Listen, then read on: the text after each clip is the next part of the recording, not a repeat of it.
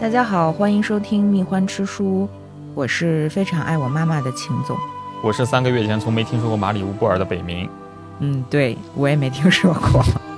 呃，我们今天给大家推荐这本书的名字叫做《他来自马里乌波尔》。嗯，我第一次看到这个书名的时候，觉得，嗯，这什么呀？我一点也不想看。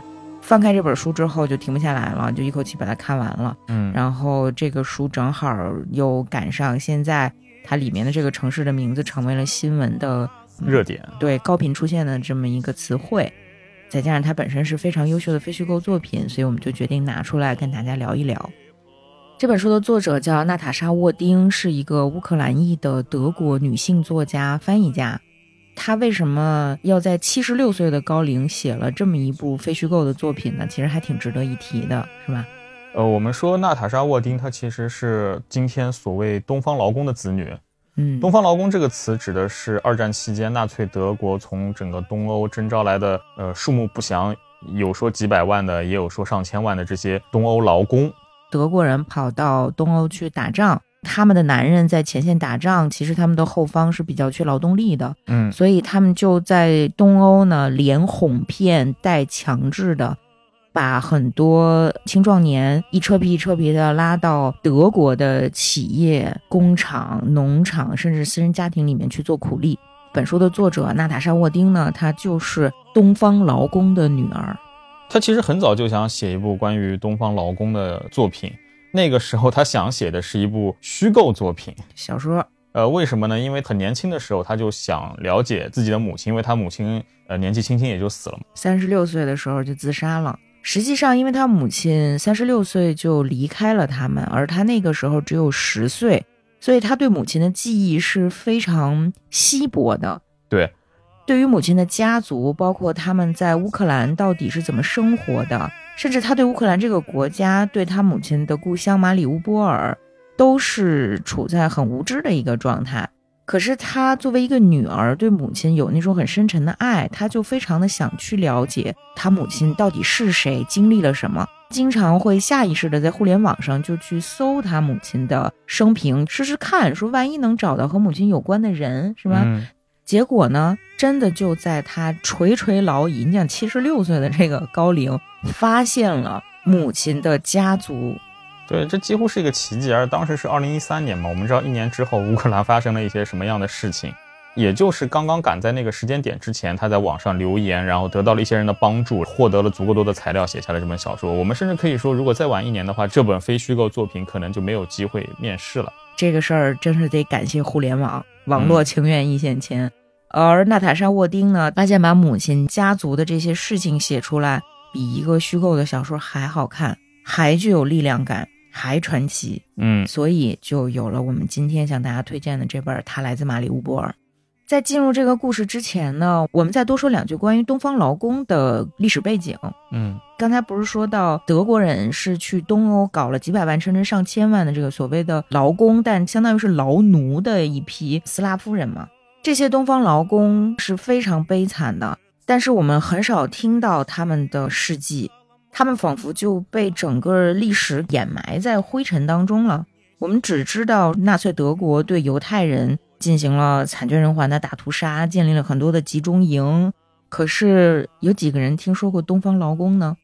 就某种意义上也算是灯下黑嘛。你看，大家遭遇都很悲惨，但是。遭遇最悲惨的那些人获得了绝大部分的目光，遭遇相对来说次悲惨、次悲惨的就被大家遗忘了。这其实就是东方劳工的这么一个境遇。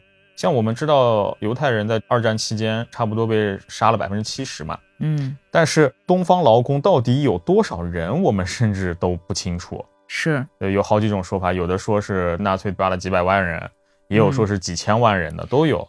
主要原因是二战结束之后，美国人认为这些人自由了，你们可以回国了，就把他们纷纷都送回了苏联。但是那个时候的苏联是斯大林统治之下，这些人呢，他们因为当时并不是完全的强制抓到的德国，所以呢。当时的苏联政府认为他们是叛国者，而且那个时候的苏联其实本身就是一个很恐怖的气氛。嗯，这些劳工其实是非常害怕，他们并不愿意被遣送回国。被送回苏联的这批人，他们自己要么就是被处死了，要么就是被社会边缘化，然后非常悲惨的度过了自己的一生。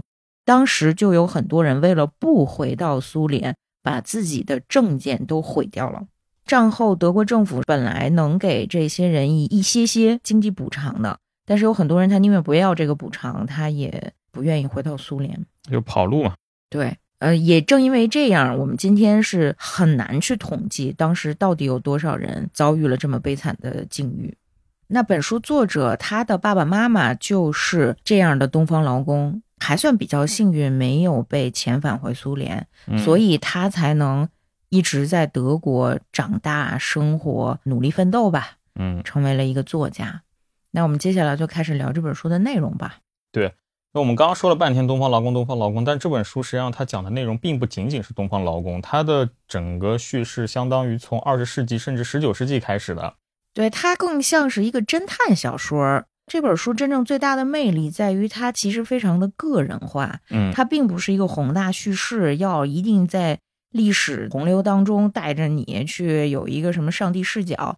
它其实真的就是把自己追寻母亲家族历史的这段经历原原本本的还原出来，而且它的用语什么的虽然流畅优美，但是非常的朴实，非常的真诚，有一种特别动人的、很私人的力量。比如本书是怎么开头的呢？我给大家念一下。他说，在俄罗斯互联网的搜索引擎上输入母亲的名字，不过是一场无意义的消遣。过去的几十年中，我总是一再尝试寻找她留下的足迹。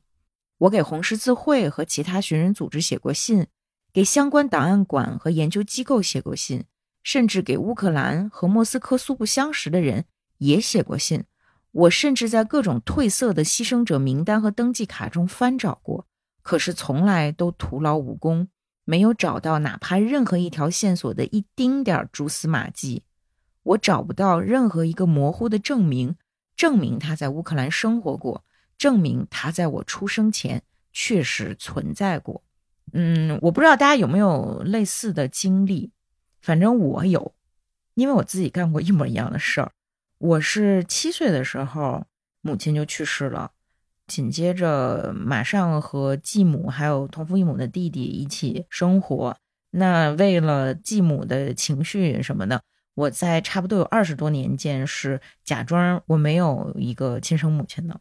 所以等我上了大学之后，真正的说比较的独立，然后谁也管不着我的时候。我有一段时间是真的很疯狂的在找跟我母亲有关的一切的资料也好，呃，跟她有关系的所有人，我会去拜访他们，去打听他们是怎么样看我母亲的。然后我妈妈在上大学啊，在读研究生阶段有什么样有趣的事情？真的，嗯，就是这个心情，我不敢说跟人家是一模一样的啊，但是呢，就特别的有共鸣。当然我是比较普通的人生了，我母亲其实也没有那么的传奇，但是我们的作者就我们就管她娜塔莎吧，就是她自己也知道这一切都是徒劳无功的。你想，她都已经七十六岁了，她母亲活着的那个年代根本也没有互联网，又从那么远的地方到德国来，无依无靠、无亲无故的，所以她自己也觉得是不可能找到母亲的。但是呢，冥冥之中好像有什么在指引她，奇迹就这么发生了。他有一天阴差阳错来到了一个叫做亚述的希腊人的一个小网站，一个论坛吧，差不多。哎，对，就是一个论坛。然后他在这个论坛里面发现说，哎，这个里面怎么都是这个马里乌波尔人？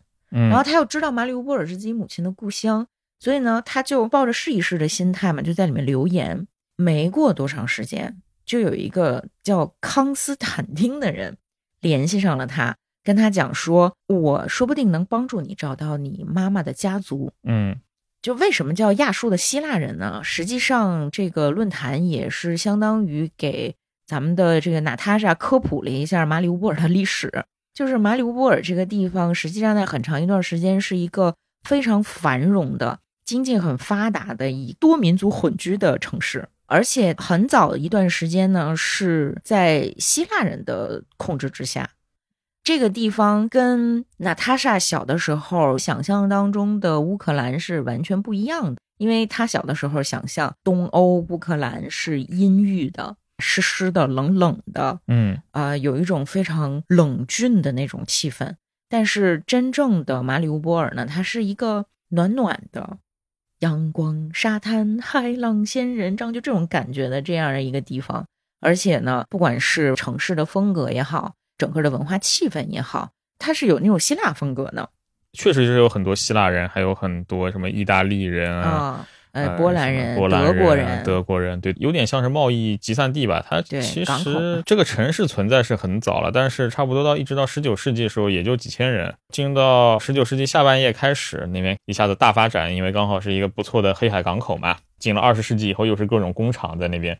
就我们今天新闻里面可以看到什么亚述钢铁厂、亚述钢铁啊亚述钢铁厂，其实就是重工业时代的一个产物，一个遗留。对，咱娜塔莎的祖上其实就是从意大利航海过去，先是做贸易，后来嗯干脆家里面有人就开始搞煤矿，是吧？嗯就是其实非常的有钱。但是娜塔莎小的时候过得特别的惨，并不知道自己是有钱人家的后裔。嗯我们往后再说，咱们回到论坛里面找到的这个人康斯坦丁。康斯坦丁呢，先给娜塔莎写了一封邮件，简单介绍了一下说，我大概能找到你母亲的家族是怎么怎么回事儿，你的曾外祖父是谁，你的曾外祖母是谁，你姥姥是谁，姥姥就是外婆啦，你的大姑姥姥和大姑姥爷是很厉害的人物，你舅舅也很厉害，你舅舅是红色歌唱家。娜塔莎就惊呆了，她讹我呢吧？对，是是，这怎么可能呢？嗯因为他的印象当中，他不是十岁妈妈就去世了吗？嗯他妈妈身上没有一点点那种贵族的自信，那种骄傲。他妈妈在他小的时候就是一副委了吧屈的，呃，受苦受难的，很底层的斯拉夫人的这样的特质。所以他从很小的时候，为了不受欺负，就开始编造自己的身世，把自己编造成一个来自乌克兰贵族的家庭，特别富裕的这种大户人家的家庭的这个孩子。但是看了这封信之后，就说：“你告诉我的这些我的身世，这不是我小的时候编的那那一套吗？” 啊，可是呢，他再仔细的去看，竟然一一都能对上，而且里面还给他提供了照片。这个照片呢，和他小的时候在妈妈身边看到他妈妈珍藏的这种家族的照片是一模一样的。对，人都能对上。，对，他就原来都是真。的。哎，他们家的人真的挺厉害的。嗯你想，他曾外祖父和曾外祖母都是大户人家，而且都是相当于第一批，就是像你说的十九世纪来到马里乌波尔，怎么说呢？用自己的双手创造财富的这么一批人吧，百万富翁了。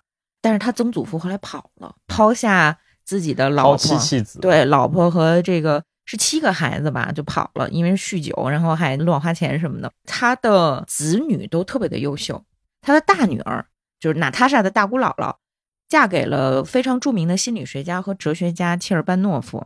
小姑姥姥呢更厉害，一手创建了一个专门收贫寒人家女孩子的中学，一生都致力于社会平等什么，非常了不起。就是整个马里乌波尔到现在还在流传他的事迹。小姑姥爷呢也是俄国贵族，就是社会精英。小古老的儿子呢是一个空气动力学家，全苏联的航空航天大学的学生都用他的教材上课，嗯就真的就就这么厉害。嗯，但是这些人都死得很惨啊，什么要么就是打饥荒的时候被饿死了，要么就当人民公敌被逮捕了，流放到西伯利亚去了。那他莎她这个家族呢有一个特点，都是非正常死亡，几乎没有几个人是寿终正寝的。对，除了大姨儿。那那你想，他正好赶上的就是二十世纪真的东欧非常悲惨的那一百年嘛。嗯嗯，他的亲姥爷是学法律和历史，而且从学生时代呢就和布尔什维克呃一起搞事情。二十三岁的时候被沙皇的秘密警察逮捕，流放到西伯利亚二十年。他的亲姥姥呢叫马蒂尔达，这不是说到康斯坦丁给他写的这封邮件吗？这封邮件里面就把所有的他能知道的家族的人的生平都告诉他了。嗯，但是这里面缺了几个非常重要的人。接下来呢，娜塔莎就会跟这个康斯坦丁一起去寻找各种他家族历史的碎片，把它们拼凑起来，一点一点的揭示了这个家族里面的很多谜团。刚才不是说到老爷是最早的一批布尔什维克被沙皇给流放西伯利亚，流放了二十年嘛？对。姥姥姥爷生了三个孩子，分别是大姨莉迪亚、二舅谢尔盖和小女儿，也就是咱们本书作者的妈妈叶夫根尼亚。叶夫根尼亚。姥爷是布尔什维克，被沙皇流放到西伯利亚二十年，回来之后呢，很神奇的娶了一个百万富翁的女儿，嗯这本身就很神奇吧？他们的大女儿呢，国家档案的卷宗显示，由于反革命也被流放到西伯利亚去了，流放出去之后就再也没回来过。他们的二儿子呢，竟然是一个获得过红星勋章的优秀党员，一个著名的红色歌唱家。文工团著名团员。对，然后他们的这个小妹妹呢，又作为了潜在的通敌者，跑到德国去当劳工。这个小妹妹，作者的妈妈，终其一生都特别的痛恨苏联，特别特别的痛恨斯大林，认为就是苏联人逼着她背井离乡，让她没有办法过正常的生活。可是妈妈呢，又特别特别的爱爸爸，特别特别的爱舅舅，对姐姐几乎没有什么印象。在他短暂的人生里面，反复的就跟他女儿讲他舅舅有多好，他爸爸有多好。所以你看，这个就是很离奇吧？一个家庭怎么能复杂成这个样子？到底有什么样的像无底洞一样的故事，嗯，能够让一家四口完全是站在不同的立场上？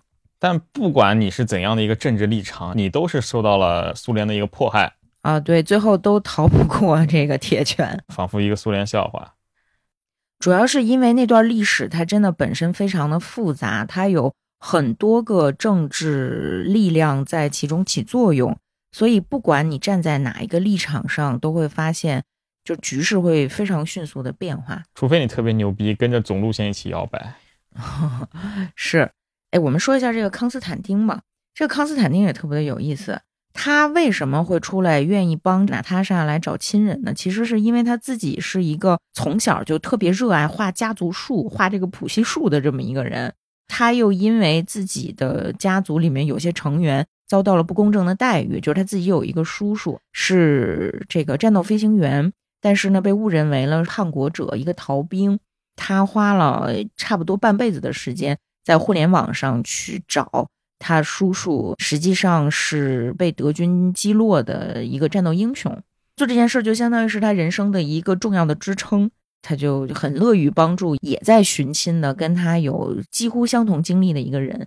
对，所以在这本书的嗯最后致谢名单里面，你会看到这老哥就是作者娜塔莎的第一致谢人。嗯，对，这真的特别的厉害，嗯因为你会发现在这个过程当中，娜塔莎经常是说这怎么可能呢？这不可能，我就我们就放弃吧，因为线头已经断了。嗯，但是康斯坦丁从不放弃，在他的帮助之下呢，和娜塔莎有亲缘关系的这些还活着的人，陆陆续续的就浮出水面。远房的表妹、侄子、表哥，然后他们陆陆续续的给他提供了一些记忆的碎片，比如说关于妈妈的姐姐和妈妈的哥哥。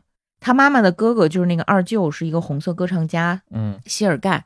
那刚才不是说了吗？贵族出身，大家想想，在当时十月革命后的苏联，贵族出身的小伙子，黑像五类嘛。对成分是非常不好的，怎么可能获得当时的红星勋章？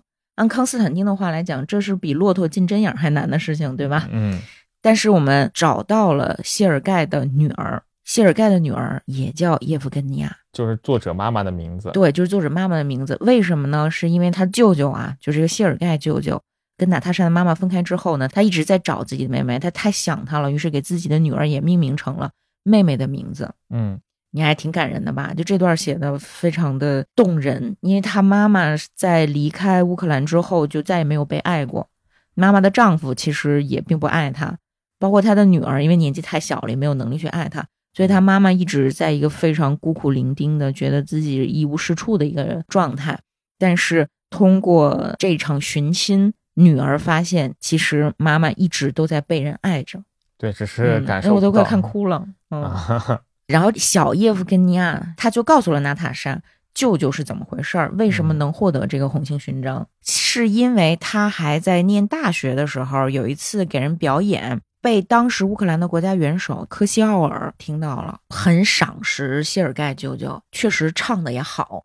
接下来呢，就大力提拔，并且呢，还把这么一个大学生叫到自己家里去玩儿，给他引到当时的政治圈子里面去。嗯，所以你想，有了这么一个大佬加持，他想要获得一个红星勋章，这不就是是吧？骆驼就金针眼儿了。对，勾勾手指，小事一桩。但是我们要补充一下关于科西奥尔的故事，他算是三十年代乌克兰大饥荒的一个罪魁祸首了。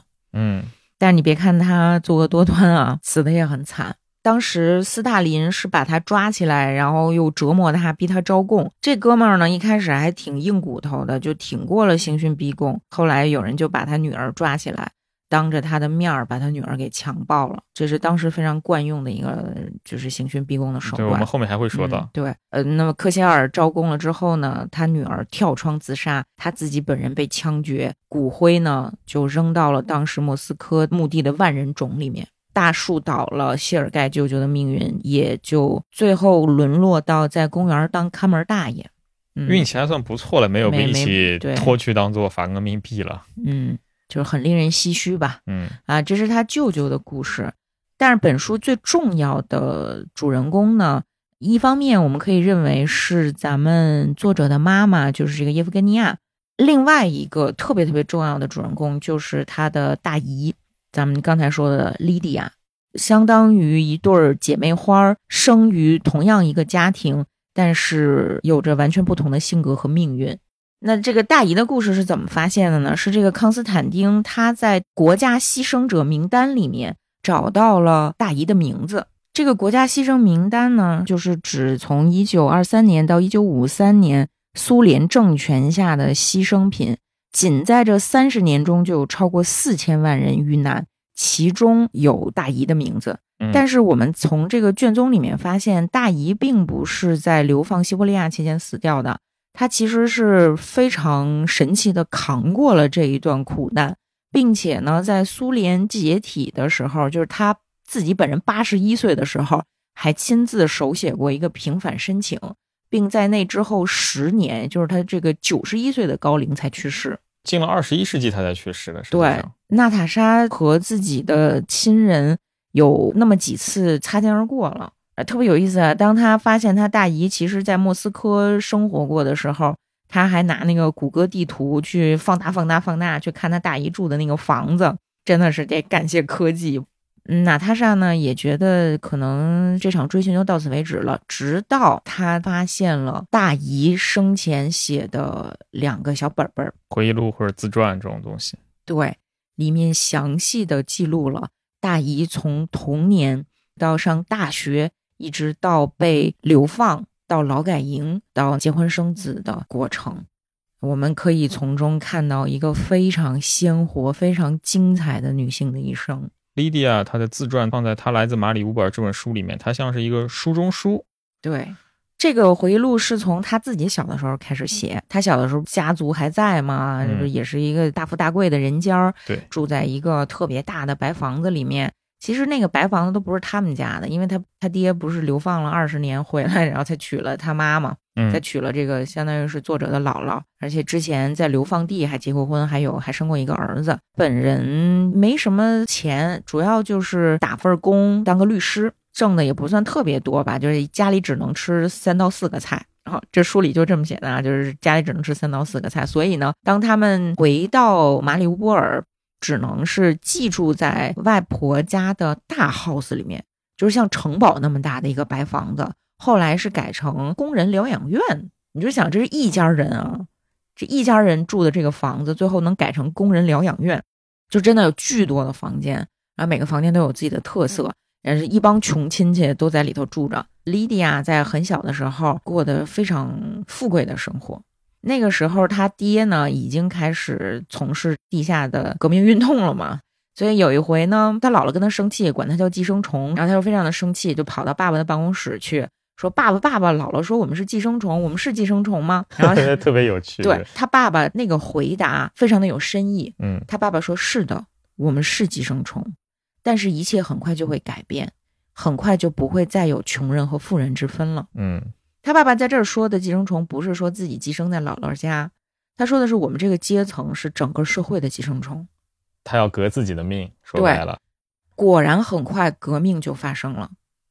革命刚发生的时候，其实大家都知道是先有的二月革命嘛，被现在我们定义成是资产阶级推翻沙皇统治啊，就比较温和。当时从姥姥家到曾姥姥家，都是在一个比较平和的状态，街上大家好像也没有什么血腥暴力，说什么颜色革命，就多了一些唱歌的人，街上多了一些更加快乐的人。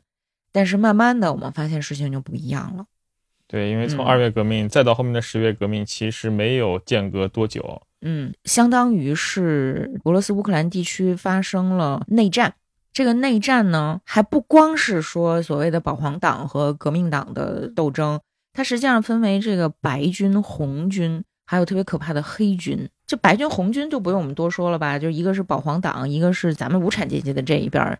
白军和红军在打的时候，有一个所谓的乌克兰革命独立运动，相当于是一个无政府主义的组织，他们没有旗帜啊，两边通吃，在乌克兰老百姓这种城市居民家里面去掠夺、强暴别人家的妇女。你大概可以理解成山贼嘛？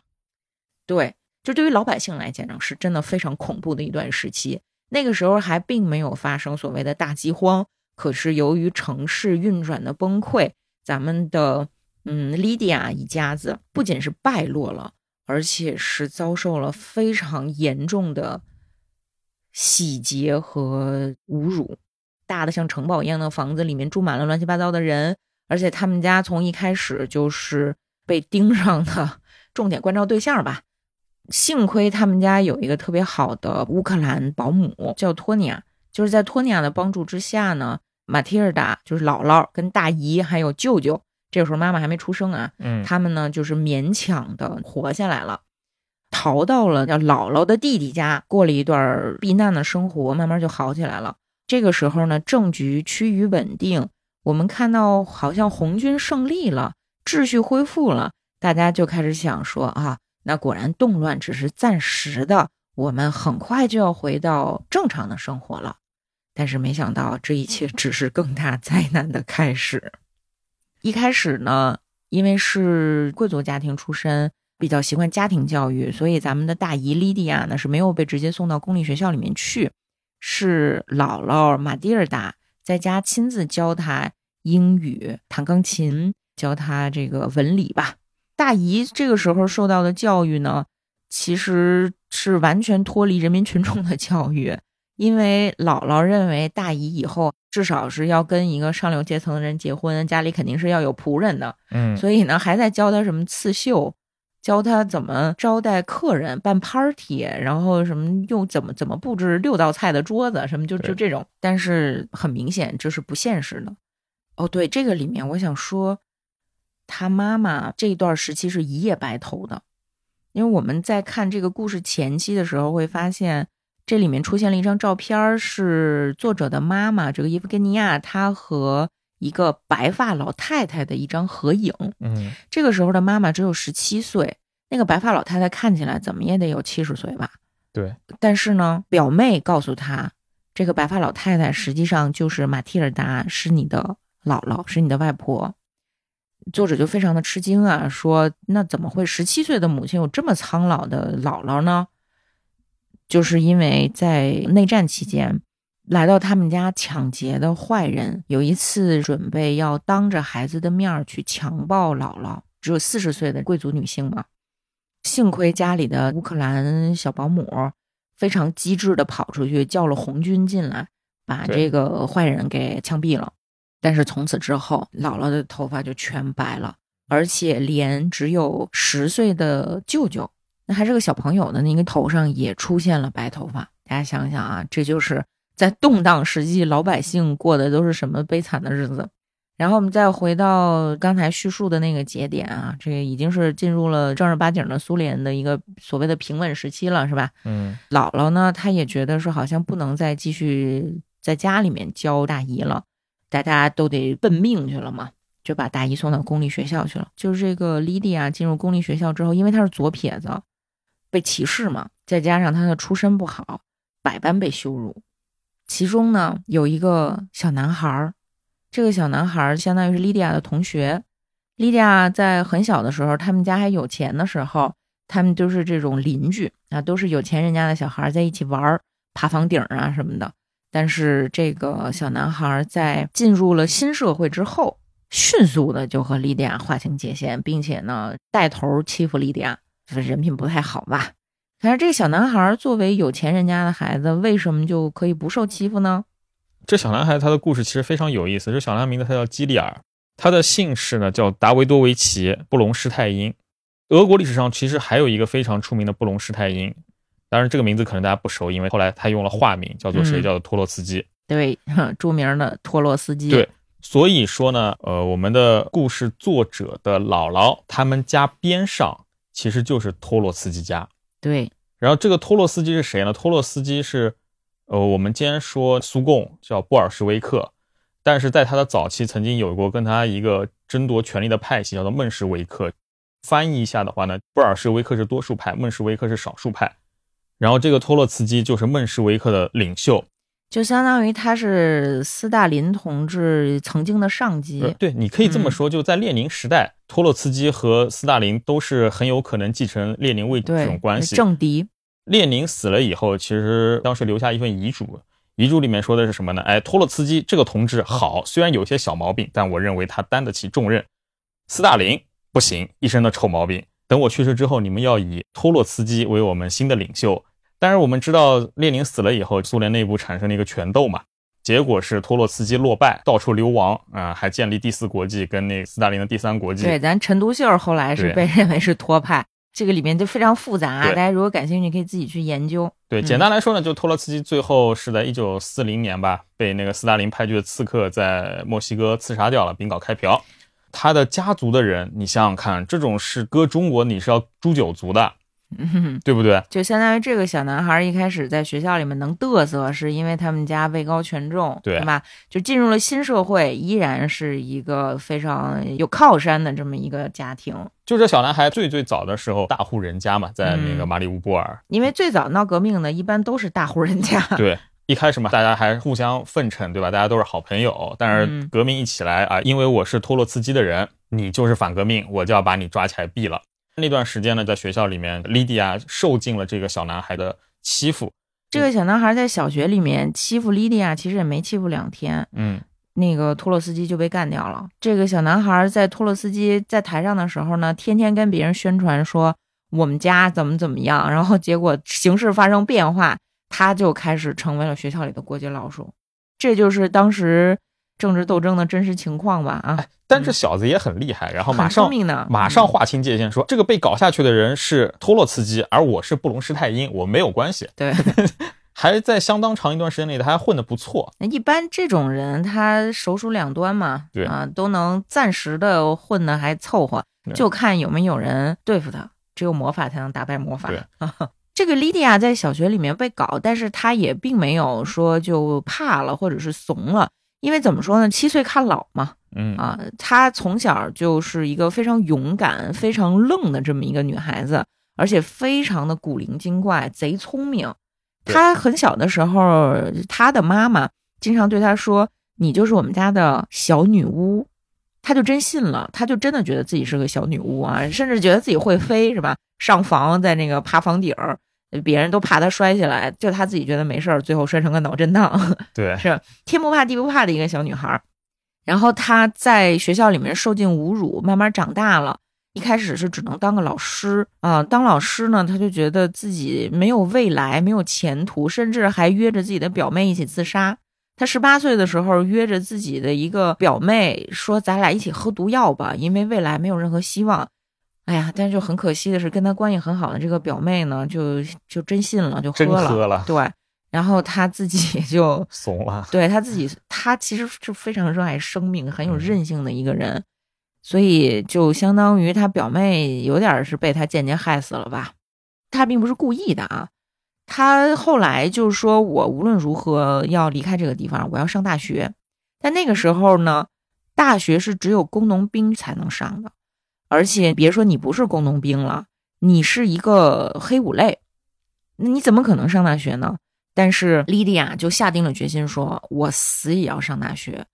他妈妈那个时候是觉得说，我女儿终于可以挣钱，给我们家里面稍稍提供一点经济来源了。但是没想到女儿那么的决绝，找了自己当时住在敖德萨的另外一个姨父，跑过去说我要上大学。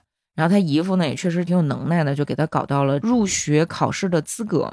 对，也是靠关系啊，就是靠关系，就是很神奇嘛。嗯，那这个莉迪亚当时按道理来讲是绝对不可能考上大学的。第一，她身份不好；第二，当时的苏联大学里面是要求全方位的发展，你必须要通过各种各样的考试，什么历史、数学、什么物理什么的吧？啊，然后莉迪亚呢，对数学一窍不通，二加二等于四，就是他会的最最高最高水平的数学，再往上他就全抓瞎。嗯，但是呢，我们要考虑到那是一个非常特殊的时期，因为只有工农兵能参加考试，而这些工农子弟呢，本身学习真的太差了，所以，对，所以大家基本上也是靠人情，靠这些乱码七糟的关系去上大学。那在入学考试的时候呢，有一个特殊的技能帮助了莉迪亚。我们刚才说到，他们家有一个乌克兰的小保姆叫托尼亚，对吧？这个托尼亚呢，把莉迪亚从小带到大，对她特别特别的好，并且呢，教会了她说乌克兰语。在这儿呢，我得跟大家解释一下，就今天啊，大家在看那些自媒体新闻的时候，可能会产生一种错觉，就以为说啊，乌克兰有乌克兰族，有俄罗斯族，然后只有俄罗斯族才说俄罗斯语，乌克兰族说乌克兰语。其实并不是这样的，因为在当时的乌克兰不是按照民族去分语言，今天也不是。跟你是什么族一点关系都没有，更多的是上流社会说俄语，然后普通劳动大众说乌克兰语。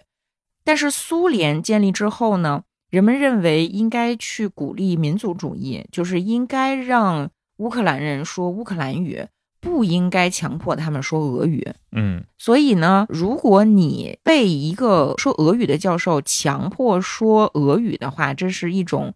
你可以说这个教授是反革命。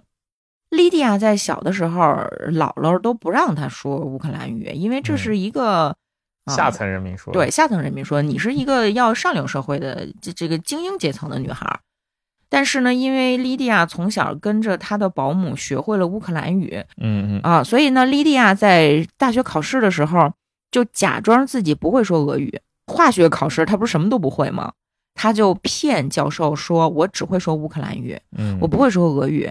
你要是强迫我，苗红，哎，对你要是强迫我，我这么一个无产阶级，这个劳苦大众说你们的贵族语言的话，你就是反革命。”教授就吓死了，只能用自己会的那么仅有的几个词儿，结结巴巴的给他出考题。然后他拿乌克兰语叽里咕噜叽里咕噜说了一通什么狗屁不通的话，结果得了全班最高分对，拿了个优。对。就是一分嘛，一分相当于当时的五分制里的最高分。他在考数学的时候呢，是跟班上的一个数学天才，他们两个一起作弊。那个数学天才帮他回答了数学题，然后他帮数学天才去做了乌克兰语的作文考试。对，就这样成功的考上了文学系。嗯，你看，这就是大姨的性格，天不怕地不怕，而且永远有办法。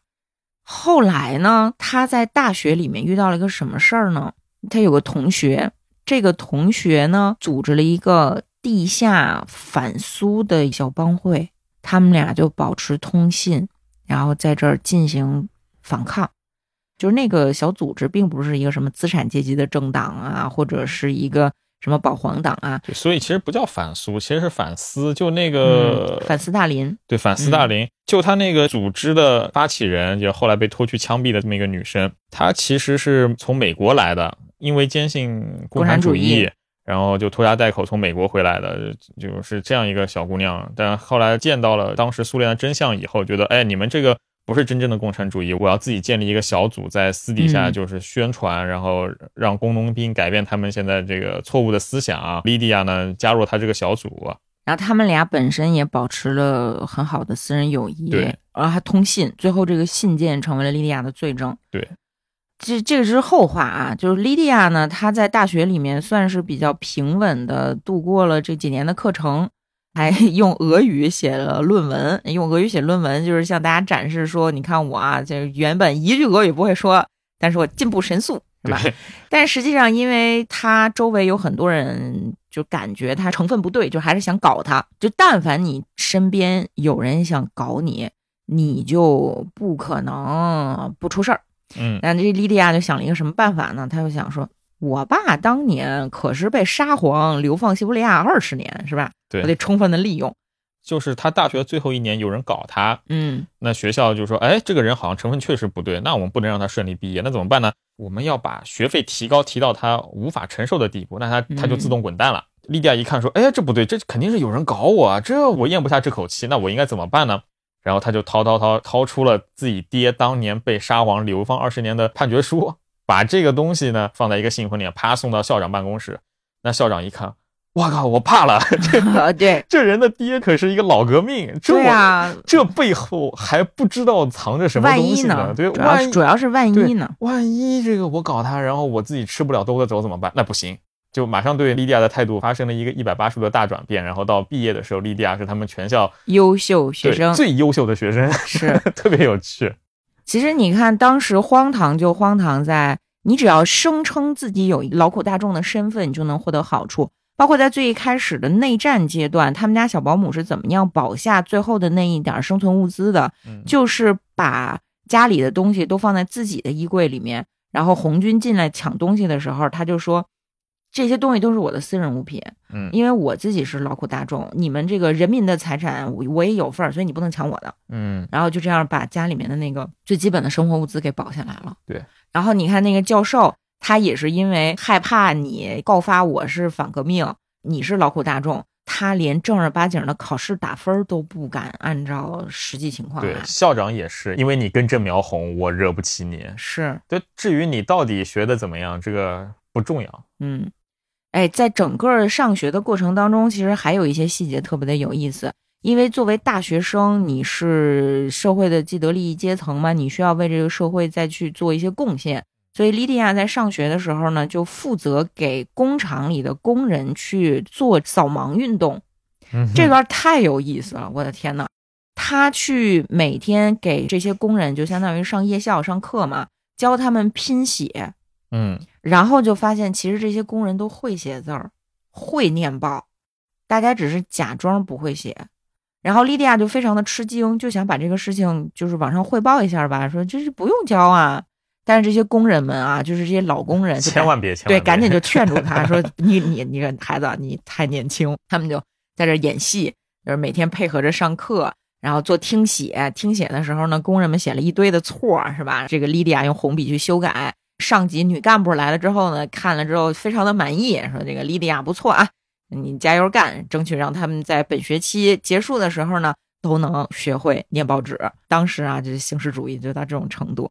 但是所有的工人，但凡在社会上摸爬滚打过的，大家都知道怎么回事儿。就你不能说真话，你必须要演戏，必须要作假。对。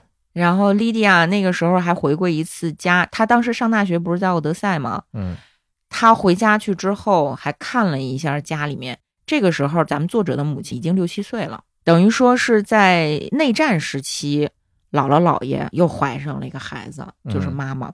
妈妈从一出生就一天好日子都没赶上，非常倒霉，可以特别倒霉。从小呢，就是跟爸爸妈妈还有哥哥一起生活，姐姐很早就上大学去了嘛。嗯一家人到这个时候已经什么都顾不上了，只顾得上奔命讨一口吃的，对，拼命的干活也吃不饱饭，谁也没有办法再想说我还刺绣吧，是吧？我还这个这个那个吧，啊，到什么程度呢？就是他们会去买很好的就描图纸，然后用水把那个描图纸里面的纤维泡出来之后，纺成纱线去做内衣，在黑市上换吃的。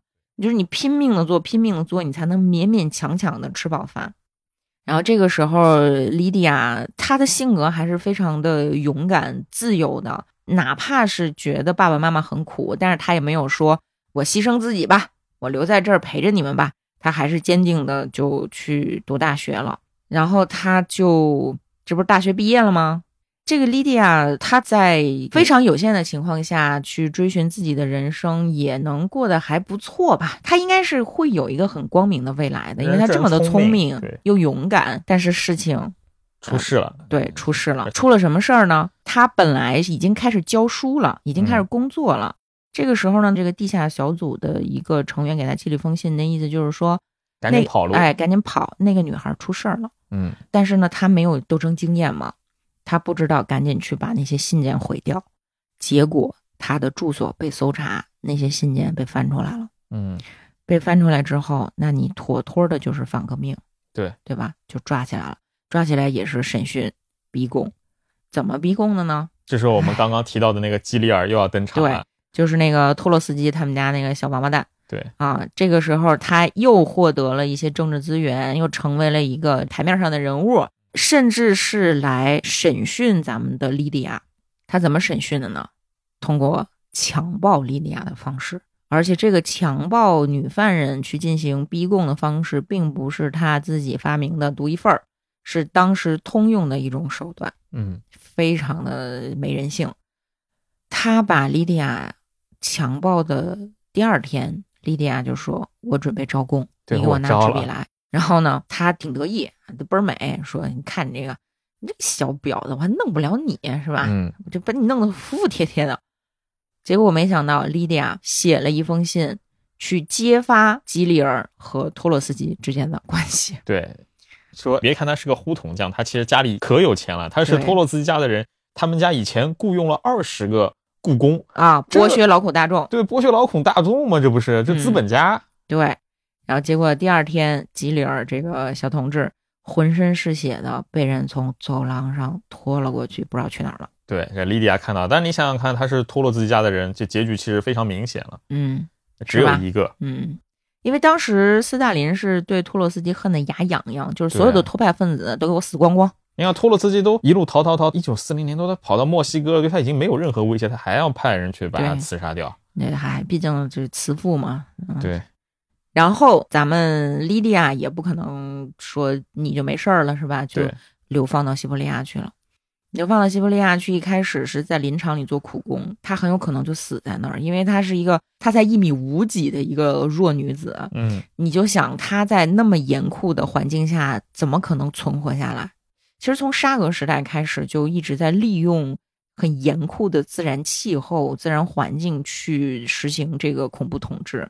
其实反过来说，也是拿那些犯人让他们去开拓边疆吧。对，当时莉迪亚去参加的这个劳改营，相当于是一个挖运河的工作。那个营里的犯人啊，几乎是用手挖出来一条河，徒手挖出来一条河。如果莉迪亚一直待在这个劳改营里的话，他很有可能就会成为挖淤泥挖到力竭，就是在河底沉下去死掉的人之一。对，这挖那条运河死了好多人呢。是当时咱们在找莉迪亚的生平的时候，就那那个康斯坦丁，嗯他刚找到说，我在莉迪亚在这个劳改劳改营待过，那那完了。那不可能自然死亡了，对这个女的一定就在这儿死了。但是没想到呢，还是运气吧。莉迪亚当时因为她自己是个老师嘛，她比较有文化，看照片长得也也是挺好看的，性格又确实是很有光彩的这么一个女孩子。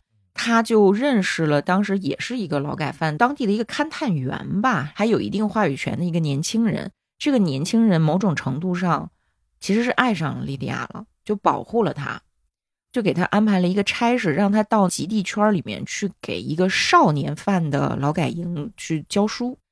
这一段也挺感人的。嗯啊，那你想，一个年轻的女孩子，一个女老师，到那么一个少年犯的环境里面，这些少年犯啊，都是杀人犯，到什么程度？就是拿枕头把自己外婆给活活闷死，这这种丧心病狂的这种少年犯的这么一个这是他们班环境里面，对，这是他们班那个看起来最安静的一个男孩子，哎，偷钱、抢劫，杀警察。，对，杀警察无恶不作。嗯，他第一天进这个班级的时候呢，这班级里的所有男生都管他叫小婊子，对，就是一起起哄，小婊子，小婊子。你说他害不害怕？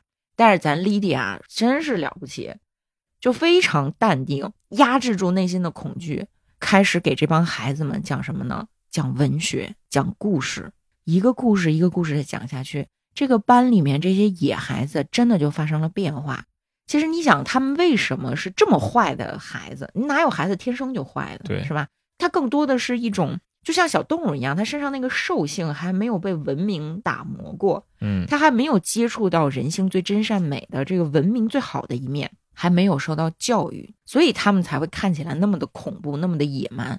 但是慢慢的呢，这些孩子在文学、在书本的滋养下，开始有教养起来了，甚至开始彼此讨论说：“哎，你看这个故事这个情节是怎么回事儿？”嗯然后开始根据老师提出的问题去进行思考了，而且他们也真的爱上了莉迪亚这个老师，并且呢，开始想要保护她。对，因为在这个劳改营里面，不只是这些孩子很危险啊，不管是周边环境里的这些野生动物，什么狼啊、熊啊，还是这个天寒地冻的气候，还有沼泽啊。嗯莉迪亚一开始是看小小孩儿的，那小小孩儿有一次跟他一起出去玩，大家都直接掉到沼泽里头去了。对，还好没死，嗯，不然莉迪亚肯定就就肯定被。枪毙了。有一次，莉迪亚她不是要回去，相当于是探亲嘛。然后这个时候就有一个代课老师，别的地方来视察的这么一个很高级的一个教授。这个教授一进教室就被这些孩子们给轰出去了。我要我们的小老师，不要你。孩子们为什么这样呢？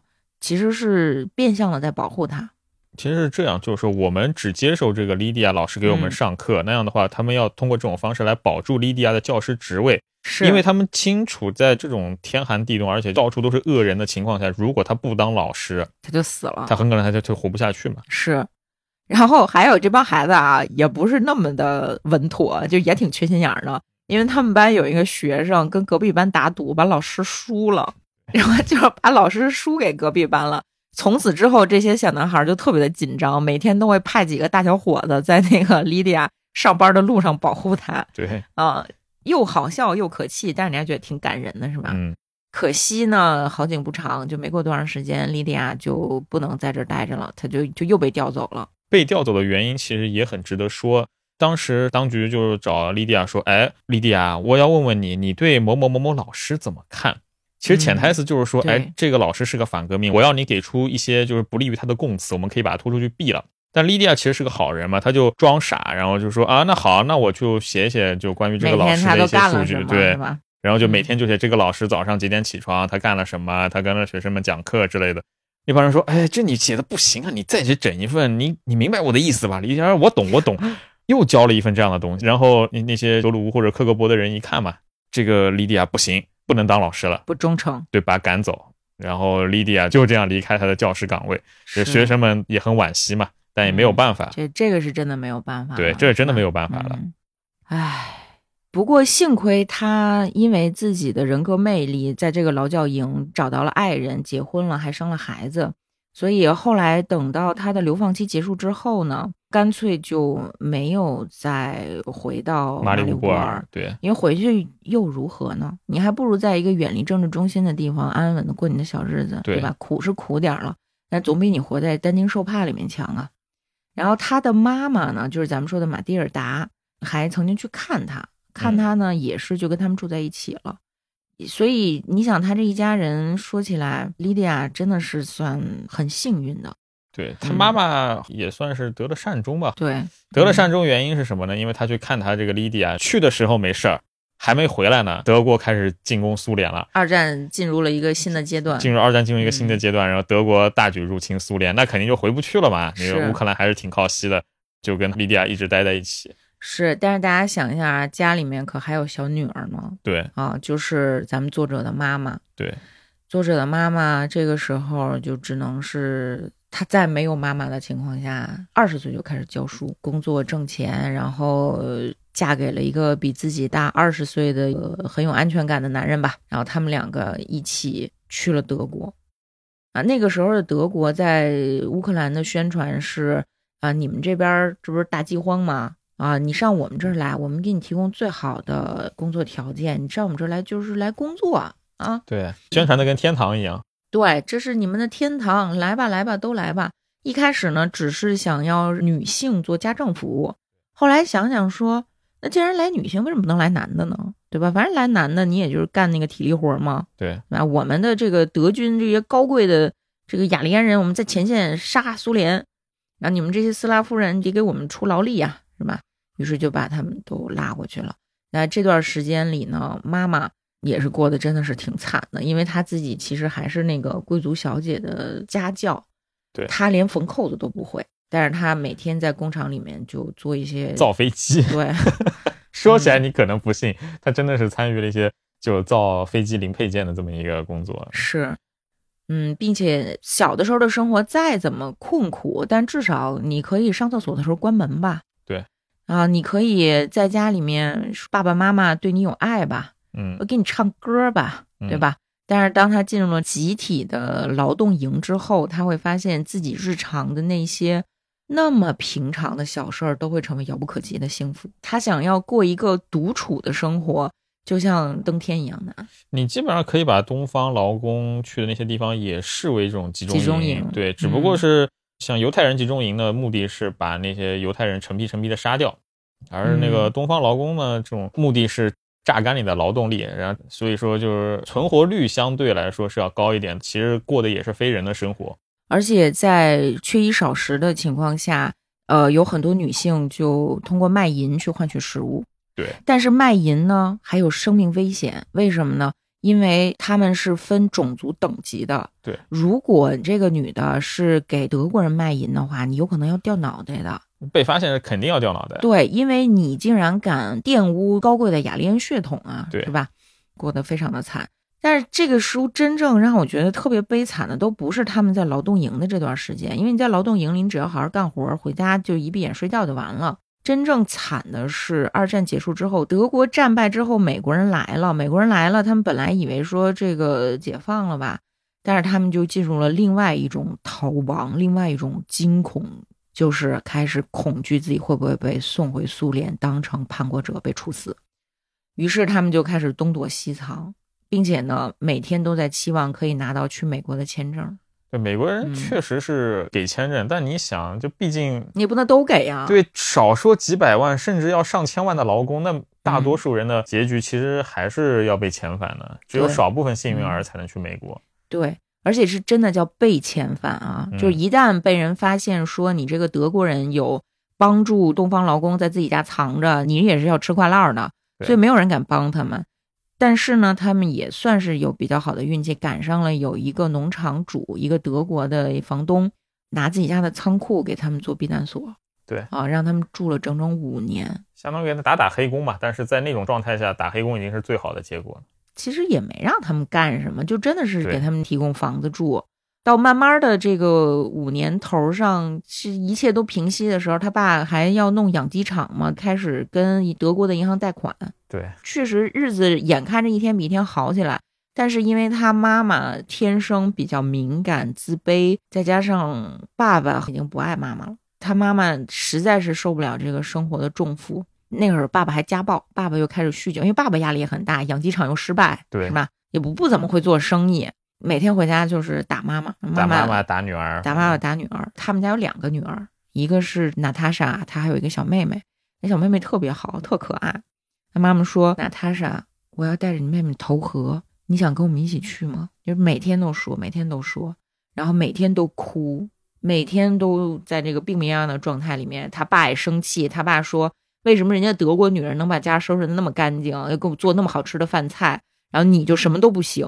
因为她妈妈确实不会做家务。对，整天活在这种被哼的、被训斥的这样的生活里面，是觉得自己一无是处。其实她妈长得特漂亮，这个书里面还有照片儿，那还蛮漂亮的。嗯真的是大美人儿。那妈妈，你看又有这个俄国血统，又有意大利血统，一头黑发，大眼睛，唱歌又好听，是吧？又有一种非常忧伤的气质，能够活到战后，不得不说也是一个幸运。爸爸最开始的时候也是出于爱，对妈妈保护的还不错。嗯，但是到了作者娜塔莎十岁头上，妈妈实在受不了了。有一天呢，既没带小女儿，也没带大女儿，走出去了，没回来，在河里淹死了。这个就是本书的结束。这本书看的我真的是特别的唏嘘。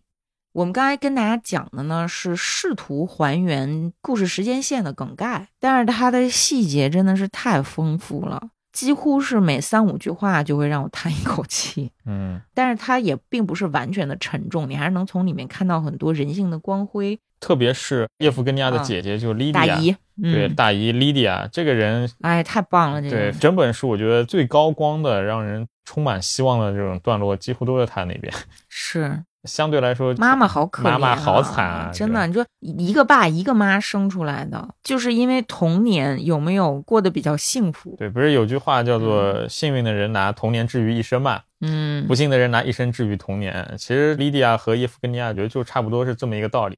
叶夫根尼亚比莉迪亚小十岁，然后没有过过一天好日子，也是早早的就离开了妈妈，离开了奶奶，这样子。整个内心一直是破碎的。我们之前讨论这个问题的时候，秦总说了一个特别好的比喻：叶夫根尼亚他就像小耗子一样，他其实也很聪明，他跟莉迪亚是差不多聪明的。对，舅舅跟自己的女儿反复的说起自己的妹妹美丽、聪明、过目不忘。对，但是叶夫根尼亚他因为这种生活的境遇，他的性格变成一个像小耗子一样的性格。对。只知道逃命嘛，嗯，最后是心理崩溃而死。而莉迪亚她因为年长十岁，而且过了差不多十年的好日子，心理就比较健全，就能够发挥出他的很多那种天生的优势。对，一个是小野猫，对，就像是一个小野猫一样。所以最后呢，也就还算是得了个善终，活到二十一世纪，二零零一年才去世。一方面，他确实是比较幸运。你看，他人生几个重大节点，他都赶上了好人，确实是有人在帮助他，对吧？比如说数学考试的时候，对，然 后一个素不相识的同学，然后还有互相帮助啊，对，那你得遇上啊，对。然后还有在劳改营里面，她丈夫是吧？那运气也是实力的一部分。她得勇敢，她得抓住机遇。如果她从一开始就没想去奥德萨上大学，就没有后面的故事了。就换一个来说，她如果是这个娜塔莎作者母亲的这个性格，她肯定是活不了那么久的。是我很感慨一点，就是在整个故事里面有一个东西是贯穿始终的，就是唱歌。嗯，从他们家还是大户人家的时候，姥姥就经常唱歌，是吧？家庭聚会的时候，姥姥的爸爸经常就说：“这马蒂尔达，你给我们唱个歌吧。”啊，虽然大家正在聊大革命啊，有多恐怖，然后这个时候。还是说，哎呀，别聊这么沉重的政治话题啦，咱们还是放松一下吧。来，马蒂尔达，你唱个歌。然后就是像蜜一样的女中音，是吧？在三角钢琴的伴奏下，就这样缓缓的流出。啊，他们一家人都特别会弹钢琴啊，还特别的会唱歌。咱们的作者他也莫名其妙的获得了一个歌唱的天赋。在他的看起来比较不幸的家庭里面，爸爸妈妈每天也吵架，不高兴，彼此不满意。但是每当妈妈不那么悲伤的时候，开始唱歌，爸爸的这个男中音啊也配合起来，嗯，然后女儿呢也跟着妈妈一起唱，小妹妹有时候也跟着一起唱。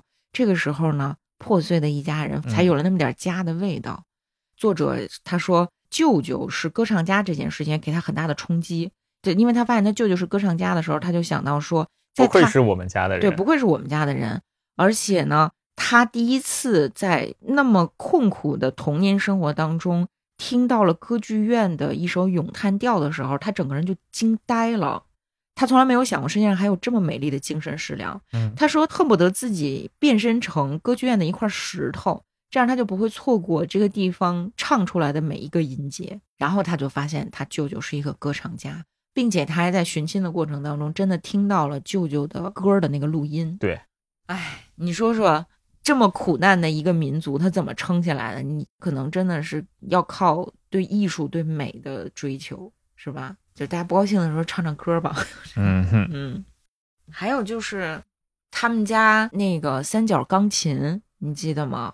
三角钢琴一开始是被占领他们家的那些其他的人当成吧台上的摆了一乱七八糟的东西。对。后来是被一个契卡啊，你可以解释一下什么是契卡？你就今天的克格勃前身吧，你就这么说。对，情报机构啊，就是契卡的一个官员呢，看上了这个钢琴，觉得这个这个东西嗯很有趣味，我决定让我老婆学一下，于是把这个三角钢琴拉自己家去了。哎呀，怎么说呢？不管怎么样吧，啊，好人坏人，剥削者被剥削者，大家的生活还是需要艺术，需要美的。对，就这这本书啊，它是一德国女作家写的。对德国人的批判也是挺深刻的。然后我们经常是觉得，因为德国离咱们远嘛，日本离咱们近，又确实是切实的祸害过咱们，所以我们总觉得这小日本的可恨。战后呢，也不好好忏悔。你看人家德国是吧？总理还在这个惊天一跪，对，还还还给跪了。我们就觉得好像德国民族比较深刻的，比较会忏悔。但你看了这本书，你就会发现扯淡，没有，没有，并没有，人都是一样的。对。德国这个民族，他们犯下这么深的罪行之后，都战败了，他们依然觉得这些斯拉夫人啊，这些东方劳工，这些苏联人是非常低贱的，而你们是我的仇人，所以在日常生活当中还是欺负他们。整个战争，包括战争前的那些年，人们受的教育已经决定了深刻洗脑。对，已经已经嗯决定了他们会怎么想。你要等这一代人全都被淘汰掉之后，是一个被深刻洗脑的民族，他真的很难通过完全自发的反思去进行改变。对，他得有这个外在的历史机遇，还得有足够长的时间。嗯，嗯，所以，哎呀，二十世纪呀，真的是苦难啊，太多的苦难了。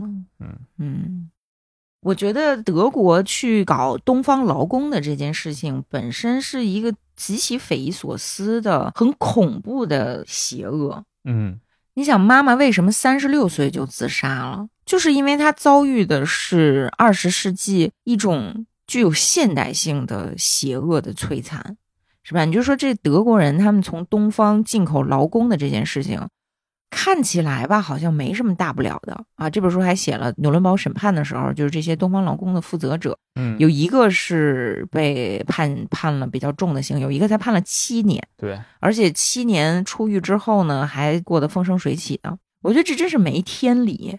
你想想，他们在做的这个事情的本质是什么？就我们今天说，不管是古希腊、古罗马的奴隶制，还是美国那个时候的这个黑奴，是不是很糟糕的、很坏的，对对吧？嗯。但是那个时候呢，毕竟咱们就说美国的这个黑奴制度，它是以家族为单位奴役他人，奴役另外一个种族，是吧？嗯，谁奴役谁负责。对，你想想德国干的这个事儿是什么？它是以国家为单位去对他人进行奴役，然后每一个从中获益的个体都不觉得这是我自己的问题，没有一个人是有面孔、有姓名的对这件事情负责。就这可能就是所谓的现代性，有本说现代性与大屠杀嘛，对讲的就是这个。这就是现代性与奴隶制，是不是可以这样引引申来理解？我们老说现代，现代，总觉得现代是个很好的词，但现代其实是一个非常中性的概念，它在非常糟糕的方面也能发挥出让人想象不到的功能。就是看似理性的、批量的、工业化的去制造邪恶，干干净净。你只要坐在办公室里按一下按钮，对某个文件签个名儿，这件事就发生了。你想想，说日本鬼子在南京大屠杀咱们的同胞，他是怎么杀的？他是一个人一个人取乐一样去杀人。你可以说，日本在南京大屠杀，它是一种非常恐怖的一种兽性的发泄。极端环境下的刺激，它不属于常态，更像是那种前现代，它是一个非常前现代的一个古代前现代的非常一个东西。非常古代的一个东西。你就像蒙古人，包括就嗯征服别的地方之后，也会进行类似的大屠杀嘛，就是说你还没进化，对吧？？对，这你可以说是他畜生。你可以，你可以说是这个，因为还它还他还没有进入到现代，它是一个比较原始、比较野蛮的状态。但德国的那个种族屠杀，包括对那个东方劳工的使用，完全是另外一个概念。对，对，它是一个非常冷静的、经过计算的，而且就是就是说的直白点，你看像日本或者说像蒙古，比方说嘉定十屠啊这种东西，嗯非常血腥、非常残暴，但是它是不会把那个被戕害的那个民族给完全消灭掉的。是，但但是德国人可以做到，对纳粹是可以天，做到真的，就毒气室这集中营，百万、千万的人就是这样湮灭掉。这是两种不同类型的邪恶了，实际上。是这两种不同的邪恶呢，谁也别说谁，大哥别说二哥，对，但是你从后果来看，明显是这种更现代的更加恐怖。它造成的后果更严重。对，啊，但你说从这个野蛮程度上来讲，从野蛮程度上来说在心，理上的冲击是吧？嗯对你心理上冲击来说，你可能就是那种前现代性的那种疯狂的那种、嗯那种兽性毕露的那种，给你的冲击更大。但是你从后果上来说，反而是那种现代性的更加深远嘛。而且这个德国人的做法特别的有隐蔽性，嗯就是你看今天依然有好好的活在城市里的这些看起来体体面面的年轻人还崇拜纳粹呢，因为他们觉得这个东西看起来很高级，对对吧？那并不像是我去砍别人脑袋那么直接，就是他没有办法那个太让大家 low 了。对，就是大家会觉得这个东西没有那么糟。包括那些你比如说像艾希曼呢，还有那个，比如说这本书里面，你拿科学一包装，好像就还可以啊。对，你觉得他们的人性好像还在，是吧？回家还能继续的去当一个体面的上班族，对，做出来的事情似乎又是理性的，对，你拿科学一包装，甚至说，哎，这个事情从道理上来说，甚至可能是好的，种族优化什么的，是吧？对。但是另外一方面，你这种纯粹的兽性的杀戮，那你是找不到什么借口的，你就是杀人。哎，当然这本书呢，它并不是一个重大历史事件的分析和批判，它是非常个人化的一个叙述。嗯，就包括这个童年的伤害呀，然后这种血浓于水的情感呀，是吧？在这个历史洪流当中，这一家人的真实的遭遇，哎，其实我觉得他们家虽然是挺惨的，但是我在看这本书的时候，又想换一种角度来看问题，就是你说虽然被革命了，流离失所了，是很糟糕的事情。但是，嗯，就是如果说阶级已经固化啊，就是说妈妈认为自己的女儿最后肯定也是要嫁给一个上流阶层，是吧？也是要过这种有仆人的生活，有别人伺候的生活，这个就对吗？这好像也不对吧？革命带来的对于有钱人家的掠夺这件事情，比如你不管是嫉妒还是什么造成的，带来的破坏是非常大的。可是如果你作为一个既得利益阶层，你完全不考虑说其他的人他们在想什么，他们有什么样的愿望，他们有什么样不公的待遇的话，恐怕这件事情会反复的发生。那这种东西其实想想历史上发生了无数次嘛，你像法国大革命也好，包括这个苏俄的革命也好，十月革命也好，嗯，他来自马里乌波尔里面发生了很多事情也好。很多变革它都是有正当性的，但是它的发起是有正当对它的发起是有正当性的，但是在当中会完全演变成另外一种东西。是，就是我在想，不管是谁发起变革，最好不要去做大量的破坏。就像那天我们讨论的，你说他们家那个大白房子那么漂亮，里面的装饰，然后那么多文明开出的花结出的果，就这么轻易的被毁掉了。是吧？建造是一个逆商的过程，你要积累大量的经验，你要有足够的财富支撑，才能有一个很很棒的成果。可是你毁掉它只需要一秒钟。对，就是采访里面说的嘛。娜塔莎她说她为什么要写这本书？她说人们在经历重大历史灾难后会保持沉默，他们无法相信发生在身上的事，也找不到合适的言语来描述。许多人为自己的不幸感到羞愧，并将其视为个人的失败。他们饱受心理创伤，试图尽快忘记一切，可是自然无法忘却。